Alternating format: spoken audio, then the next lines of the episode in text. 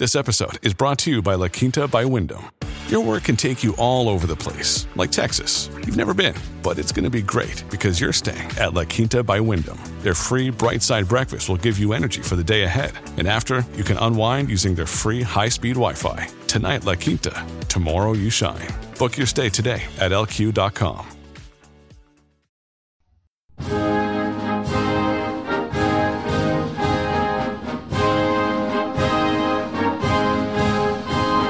The late determination of Congress to lay the foundation of a city which is to become the capital of this vast empire offers so great an occasion of acquiring reputation to whoever may be appointed to conduct the execution of the business, that your excellency will not be surprised that my ambition and the desire I have of becoming a useful citizen should lead me to wish a share in the undertaking.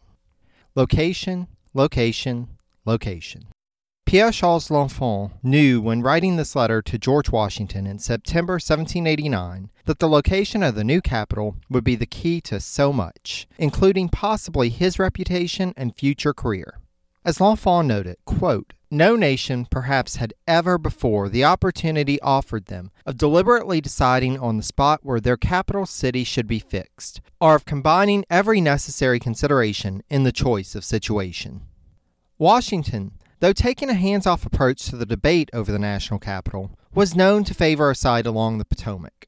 After the war, he had gone on his trip with his friend Doctor James Craik in seventeen eighty-four, with one of his purposes, quote, "being to obtain information of the nearest and best communication between the eastern and western waters, and to facilitate as much as in me lay the inland navigation of the Potomac." Then the next year, Washington became president of the Potomac Company, a company dedicated, quote, "to create a navigable channel in the Potomac River at least one foot deep throughout the year." While not being an expert in canals, indeed, Washington himself went searching and was unable to find anyone in the U S with that knowledge base. Washington served as a strong spokesman for the company, with it selling four hundred three shares of stock the same spring that Washington came on board as company president. Ultimately, Washington's attentions would get drawn away from the scheme as national economic and political woes threatened everything that the general and his contemporaries had built. But with the final decision to have the capital be situated along the Potomac, Washington was able to return his thoughts to that region of the world.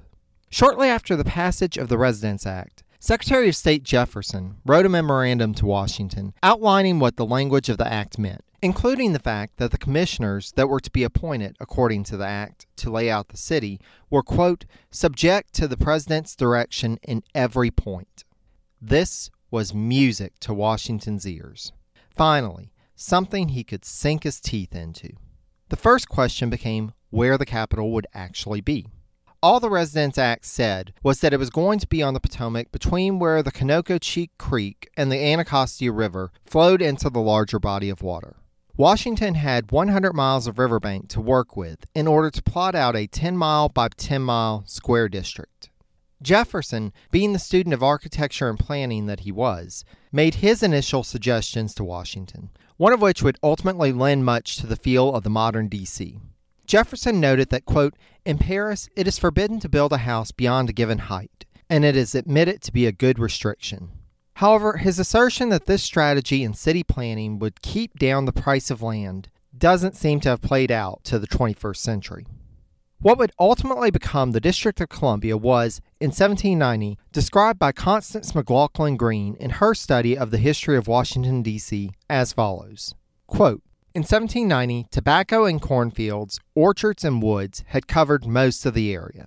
A few houses had been built in Carrollsburg on the eastern branch. A few dwellings stood also in Hamburg, a tiny settlement located to the east of Rock Creek near the Potomac, where Jacob Funk of Frederick, Maryland had similarly tried to develop a town. Along Goose Creek had stretched David Burns' fields, his story-and-a-half farmhouse nestled against the slope near the stream's mouth.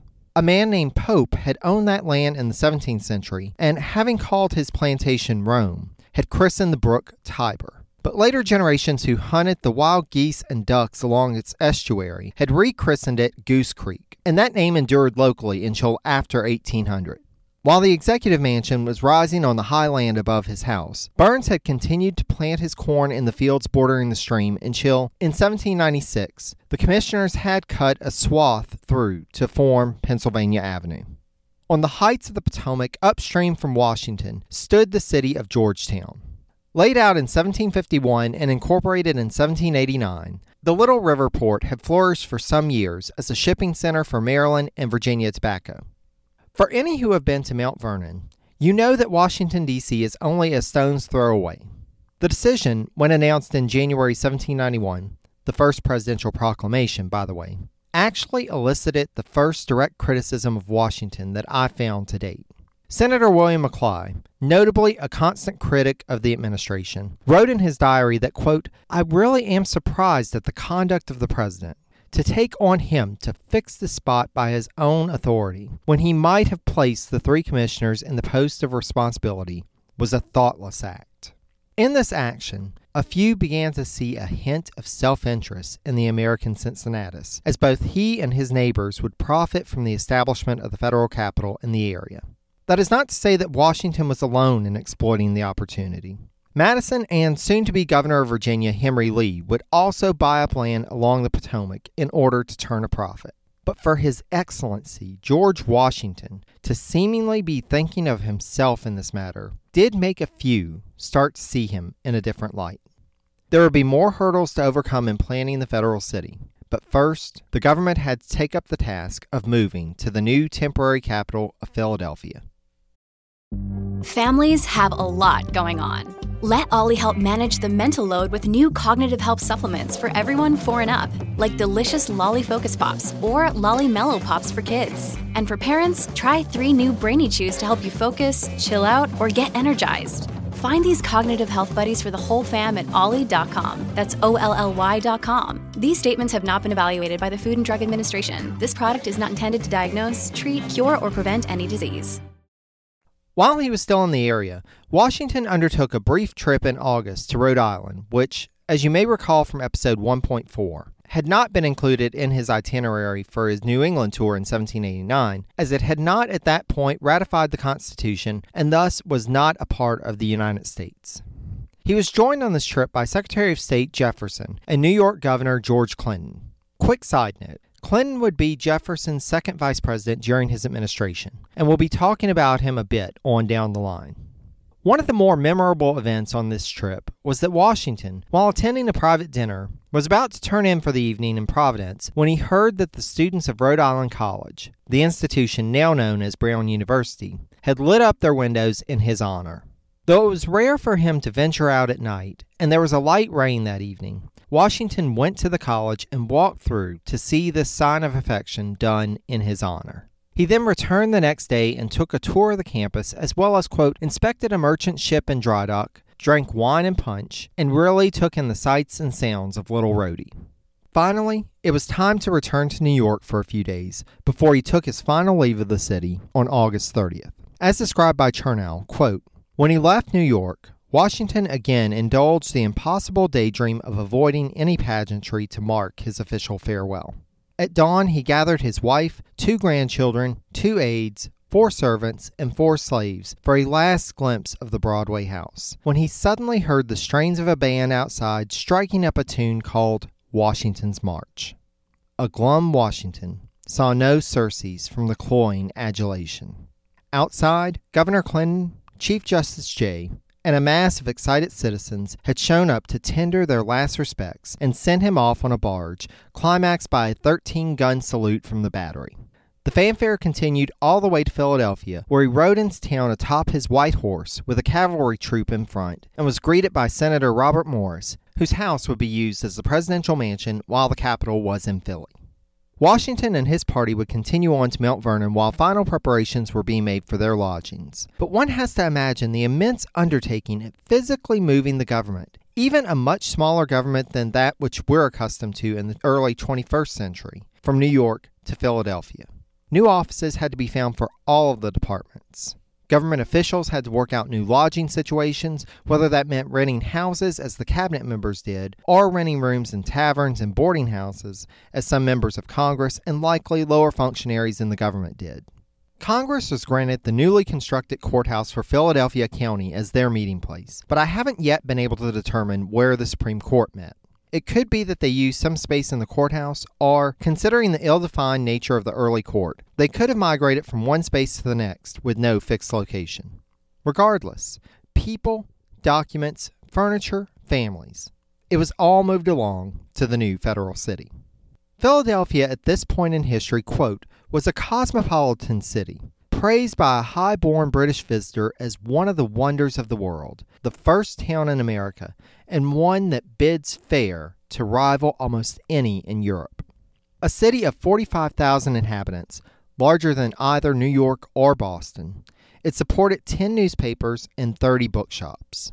Largely through the civic imagination of Benjamin Franklin, it boasted an astounding panoply of cultural and civic institutions, including two theaters, a subscription library, a volunteer fire company, and a hospital.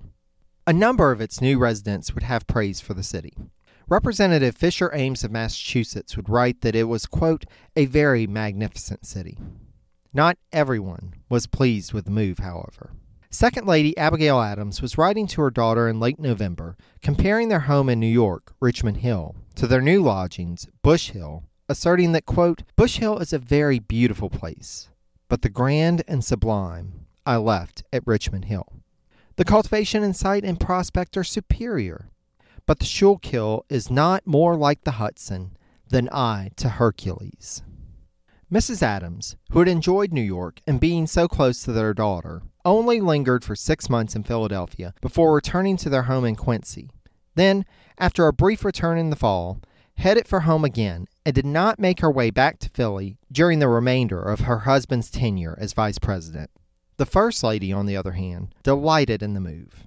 During the months that the Washingtons were at Mount Vernon in the late summer, early fall of seventeen ninety, Martha Washington had convinced her husband to relax some of the protocols on their social life.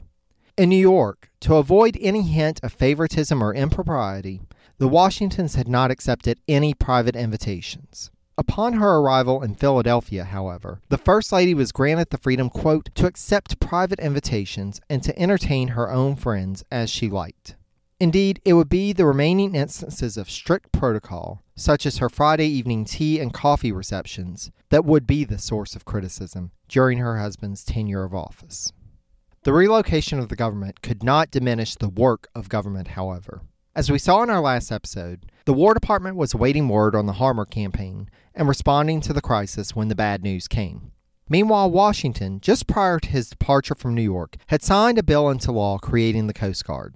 True to form, before Washington had arrived at Mount Vernon, Hamilton had already made inquiries and reported to Washington on his recommendations on both the dimensions of the first vessels to be constructed and proposing that the ten cutters provisioned by Congress be constructed, quote, in different parts of the Union in order, quote, to avoid dissatisfaction. Hamilton's main work during that fall, however, was in determining how to move forward with his assumption plan now that it had been passed by Congress. The federal revenues were doing well, with the government actually in a surplus by late seventeen ninety.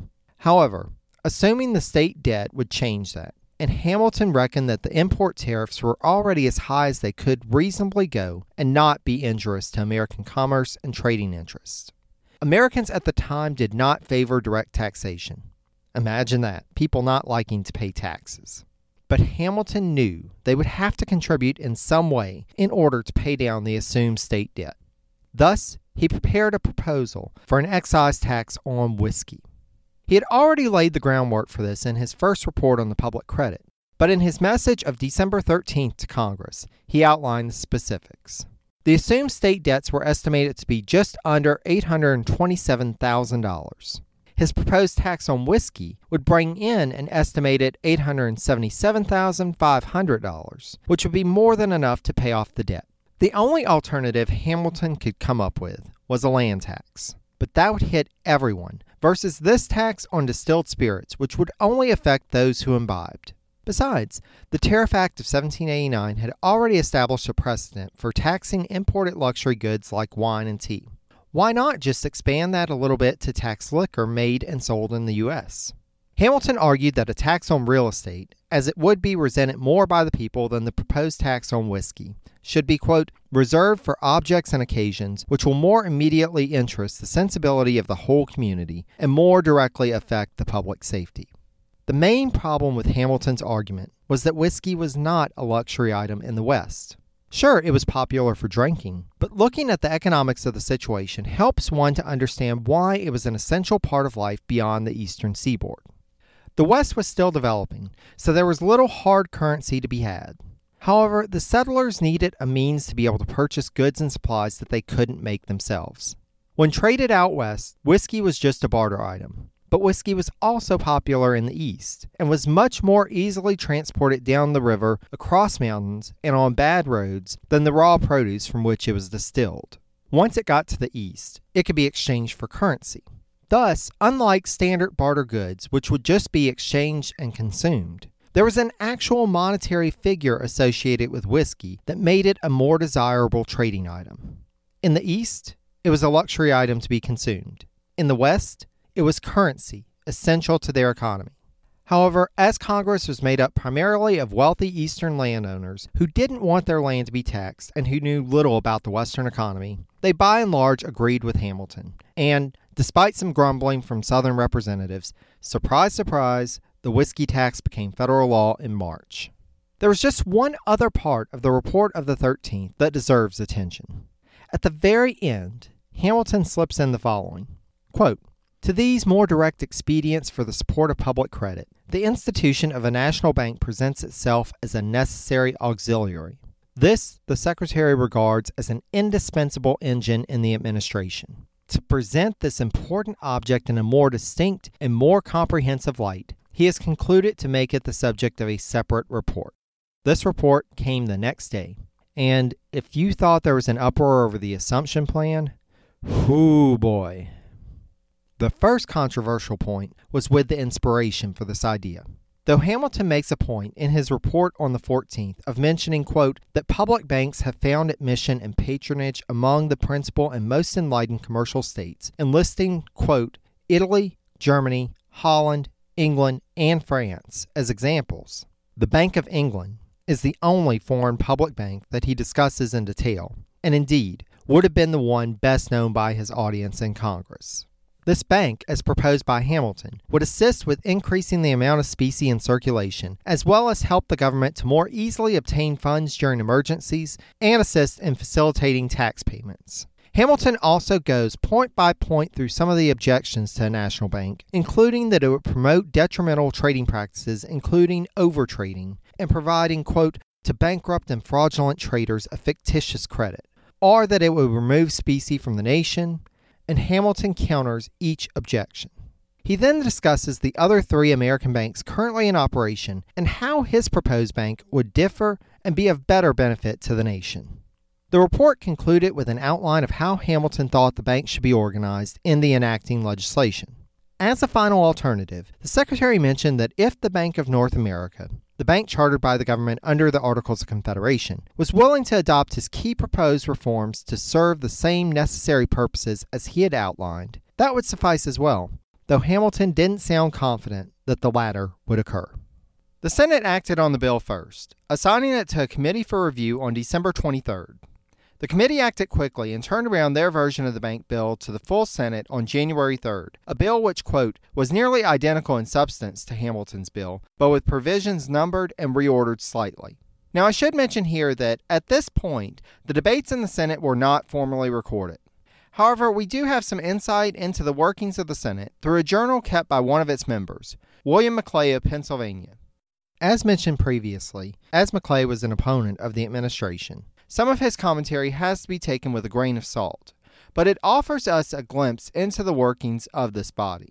From what scholars have been able to determine, it seems that the two main issues with the bill in the Senate were over how long the bank should be chartered for and whether legislation should be enacted to, quote, prevent the chartering of any other bank, thereby granting a monopoly to the national bank.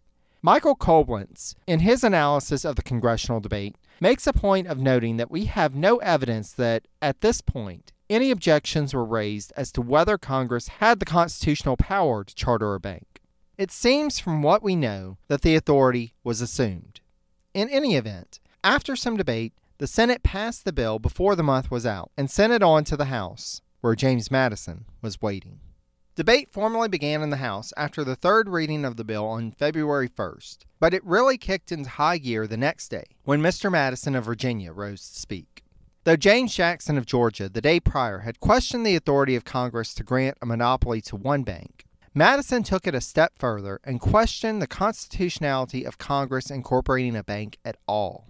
After arguing against the authority being present in the enumerated powers of Congress as defined by the Constitution, Madison got into the crux of his argument, which was that a broad construction of the Constitution could threaten the nation.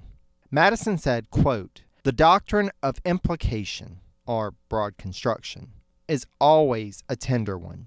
The danger of it has been felt in other governments. The delicacy was felt in the adoption of our own. The danger may also be felt if we do not keep close to our chartered authorities. To borrow money is made the end, and the accumulation of capitals implied is the means. The accumulation of capitals is then the end, and a bank implied is the means. The bank is then the end, and a charter of incorporation, a monopoly, implied is the means. If implications, thus remote and thus multiplied, can be linked together, a chain may be formed that will reach every object of legislation, every object within the whole compass of political economy." Essentially, his argument was that if you give them a penny, the government will take a pound. If you allow them to say that the federal government has the authority to charter a national bank, though it's not explicitly stated in the Constitution, then the government in the future will be able to claim whatever power and authority it wants to do all sorts of crazy things. When discussing the necessary and proper clause of the Constitution, Madison made a distinction between, quote, "a power necessary and proper for the government or union, and a power necessary and proper for executing the enumerated powers." In this instance, Madison argued that it wasn't even necessary to charter a national bank, but rather that it would be convenient at best. There was a problem with Madison's argument, though, that his opponents would draw on in the debate, but we'll get to that in a moment. Just as James Madison would be the primary framer of the opposition's argument, so too would Fisher Ames serve as the ideological leader of the proponents of the bank in the House. When Ames spoke on the third, he addressed his remarks directly to counter those of Madison. Ames, in his remarks, conceded that the power to charter a national bank was not explicitly outlined in the Constitution, but cited the example of Congress establishing a land office in the Northwest Territory in seventeen eighty-nine as one of many instances where the constitutional government had enacted legislation that was not a part of their defined powers under the Constitution. As Ames stated, quote, "If Congress may not make laws conformably to the powers plainly implied, though not expressed in the frame of government, it is rather late in the day to adopt it as a principle of conduct." At this point, the government was nearly two years old. Why were these arguments just being made now? The representative from Massachusetts asked. Ames then defined his conception of congressional authority when he stated, quote, "Congress may do what is necessary to the end for which the Constitution was adopted, provided it is not repugnant to the natural rights of man, or to those which they have expressly reserved to themselves, or to the powers which are assigned to the states." Ames assured his colleagues that he, quote, "had no desire to extend the powers granted by the Constitution beyond the limits prescribed them," but asserted that he saw no constitutional reason why a bank could not be chartered given existing precedent. Precedent would come back to bite Madison in Theodore Sedgwick's remarks in favor of the bank, as Sedgwick brought up the fact that Madison had argued during the debate over whether the president had the authority to fire executive officers, a debate that we briefly touched on in episode one point four, that though the power to remove officers was not explicitly stated in the Constitution, that where, quote, "the Constitution was totally silent, Congress might use its discretion." Ouch. Way to turn Madison's words against him, Sedgwick. The seeming contradiction in Madison's arguments, as well as the fact that, as the supporters of the bank bill noted, the Congress under the Articles of Confederation had chartered a bank, despite the fact that they had less power and authority than the Congress under the Constitution, ended up carrying the day, and the bank bill was passed by the House on February eighth. It was then sent on to Washington for his signature. But before we get to that, I did want to point out one other argument that came up during the bank debate that might resonate in the modern day. Madison, during his arguments, had brought up the fact that a number of the members of Congress present at the time, himself included, had been at the Constitutional Convention and asserted that the other members should turn to them to understand, quote, the sense of the Federal Convention and its construction of the Constitution. Elbridge Gerry of Massachusetts, who had been present at the convention and who ultimately had not signed the Constitution due to his reservations, challenged this assertion of Madison's as problematic as, quote, the memories of different gentlemen would probably vary, as they have already done. There are arguments made even in the present day, twenty seventeen as of this recording, about the intentions of the founders with regards to constitutional authority. But as Gerry points out, the founders were not a monolithic bloc that all had the same ideas, intentions, or interpretations. Not even four years after the Constitutional Convention, and here was a debate on the constitutional powers of Congress in a group which included people who were present at the convention. Indeed, of the eight constitutional framers in the House at the time, five supported the bank, while three voted against it. Clearly, there was not even a consensus then in interpretations on the Constitution. But I digress. The bank bill went to Washington. Naturally, he had the pen ready to sign. Right? Right? Mister President, your own Treasury Secretary came up with a plan. Well, it's not that simple. See, Washington, though remaining silent during the debate in Congress, had paid attention to the arguments being brought up during the back and forth.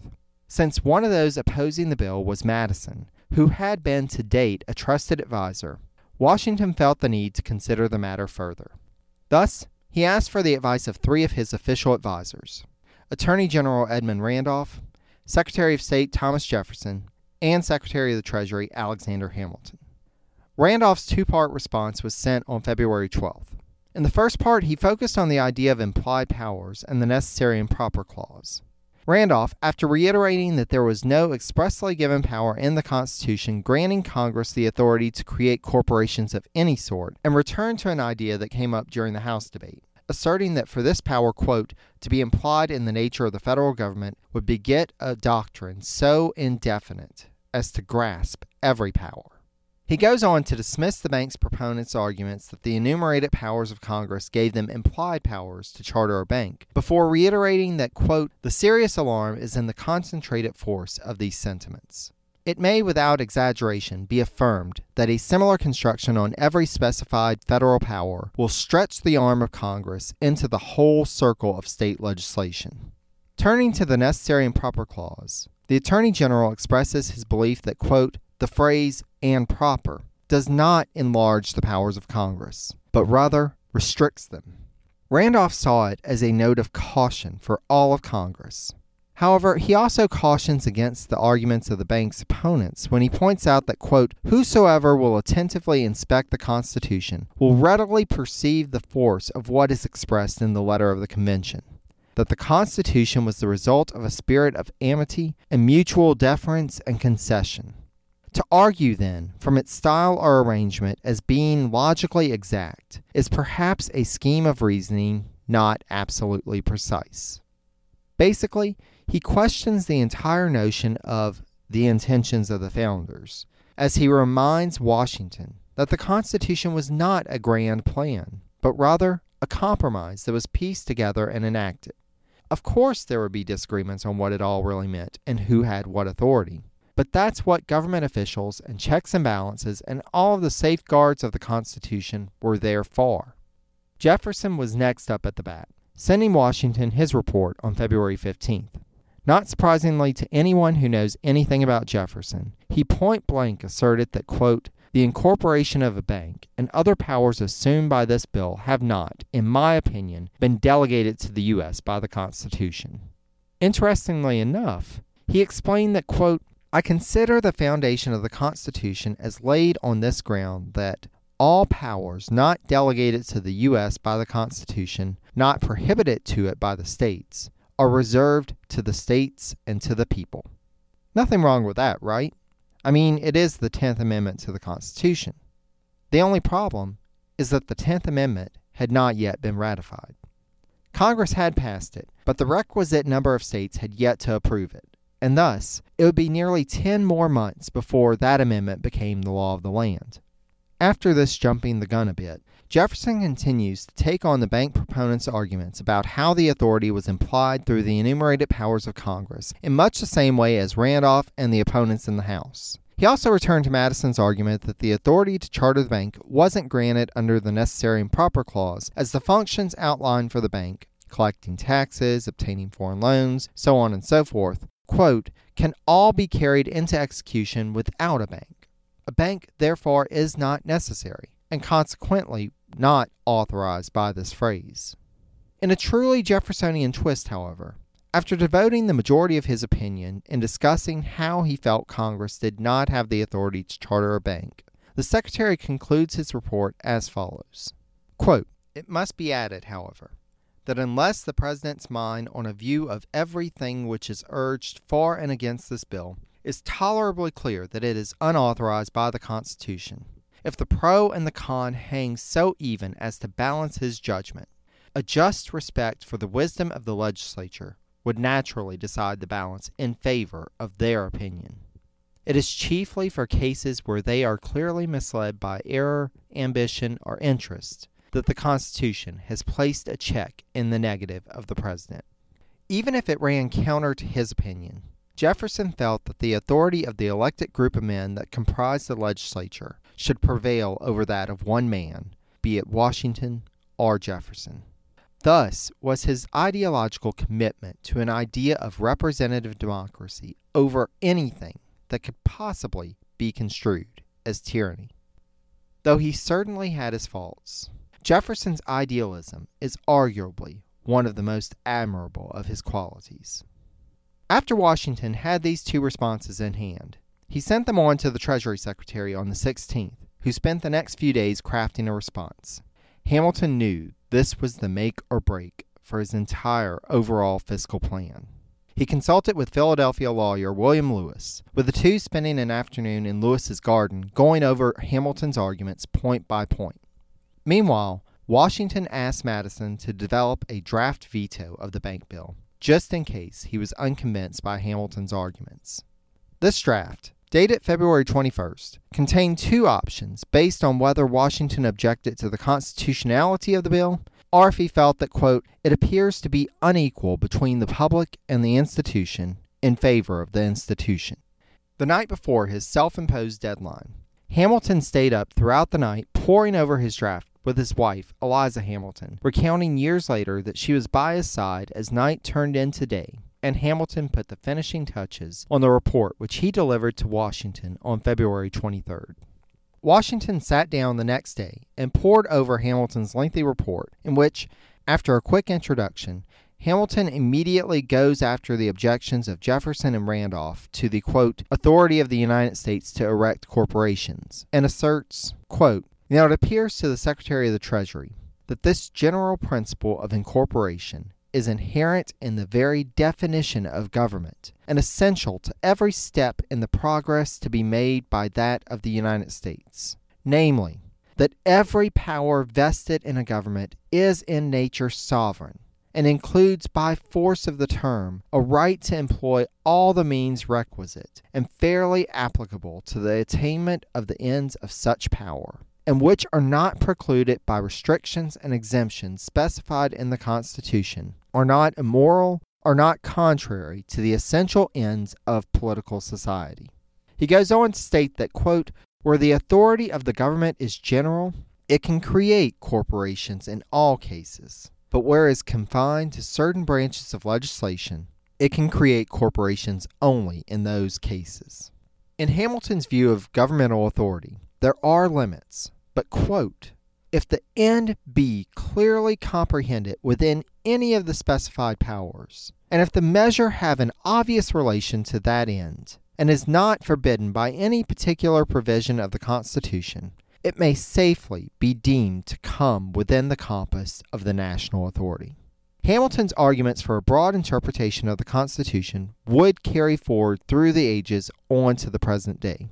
For me, I am reminded of Theodore Roosevelt, who revered Hamilton in his own time as an ideological forefather from his home state and fully embraced, as no other president had before, this idea of, if something is not expressly forbidden by the Constitution, then it is constitutional. Hamilton's arguments would ultimately win out, as the day after he read Hamilton's lengthy report, Washington would sign the bill into law, creating the first bank of the United States. Future Chief Justice John Marshall would later on mark the debate over the bank bill as a pivotal point in American history in his biography of Washington when he wrote that, quote, "This measure, that is the bank bill, made a deep impression on many members of the legislature and contributed not inconsiderably to the complete organization of those distinct and visible parties which, in their long and dubious conflict for power, have since shaken the United States to their center." Reading the congressional debates, then the opposing viewpoints within the administration itself, it is hard to interpret this moment in any other way than it's being a decisive and divisive moment in the nation's history. Indeed, it is around this time that the divisions that had been fomenting in the halls of power began to bubble out into the public arena. As a pro-bank commentator noted, there seems to have been little public discussion either for or against the bank proposal as it was going through Congress. However, this issue seems to have convinced certain leaders such as Jefferson and Madison that the divisions within the government were sharp, and if they were to get an edge on their opponents, they may need to think of a new strategy that would leverage new power and influence outside of government. If they were to argue on behalf of power being retained by that government which was closest to the people, who best to recruit in the battle than the people themselves? It must be remarked, though, that one of the last acts of the first Congress was to strengthen the Union by adding one more to its number. Though Vermont had played a role in the American Revolution, think Ethan Allen and his Green Mountain Boys, as well as the Battle of Hubbardton, part of the Saratoga campaign which our old friend Arthur Saint Clair was involved in, they were still subject to competing claims by New York and New Hampshire that their Green Mountains were in actuality a part of one or the other of those states.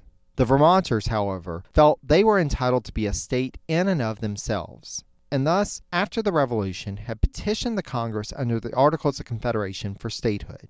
As with many things, that body dragged their feet to the point that overtures began to be floated to the Vermonters by the British for them to become a province of Canada. With a more capable and efficient government in place, the U S, following the ratification of the Constitution, began anew to work with Vermont, and finally, on February eighteenth, seventeen ninety-one, while Washington was deliberating over the bank, Congress passed a bill to admit Vermont as the fourteenth state of the Union, effective as of March fourth. The remarkable thing about this bill is that Vermont was admitted as a co-equal state with the original thirteen. Same method of representation, same authority, everything. Again, this is one of those precedents that we don't think much about nowadays. It's taken for granted that, should we admit another state to the Union, of course it'd be on equal standing as the rest. But this was not a guarantee in the early days of the government. And indeed, there were thoughts that Vermont should only come in under some kind of secondary status. However, on March fourth, the day after the first Congress adjourned, Vermont became the fourteenth state of the Union. Like it or not, the nation was growing and changing. For better or worse would be for the Washington administration, the incoming second Congress, and the American people to decide. For now, though, we must leave our story here. I realize that this was a lengthier episode than usual, but all of these events occurring simultaneously seemed to fit so well together that I felt it best to just keep going on to a good stopping point. As always, I value your feedback. Please feel free to send any comments or complaints to presidenciespodcast, all one word, at gmail dot com. Or you can reach out via Facebook at facebook.com forward slash presidencies. I'm also available on Twitter at presidencies eighty-nine. Sources used for this episode, and it's a lengthy list this time thanks to all the primary documents consulted, can be found at presidencies dot blueberry, that's B L U B R R Y, dot com.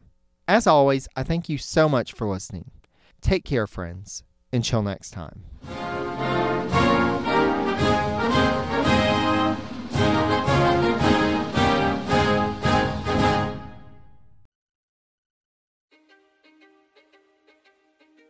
History is complicated.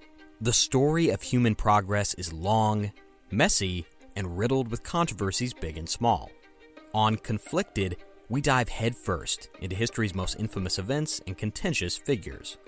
We try and untangle the good from the bad, the fact from the fiction, and the monsters from the misunderstood. Was Genghis Khan a murderous butcher or a civic pioneer? Did the Allied powers go too far in firebombing the German city of Dresden at the twilight of World War Two? And how did the Marquis de Sade acquire such a sinister reputation? And was any of it true? These are just a few of the tough questions we wrestle with and investigate on Conflicted. So if you love history or just enjoy a good story, please join me, your host, Zach Cornwell, for a fascinating new topic each and every month. Conflicted, a history podcast, is available on Spotify, Apple, or wherever else you get your podcasts. I hope to see you soon.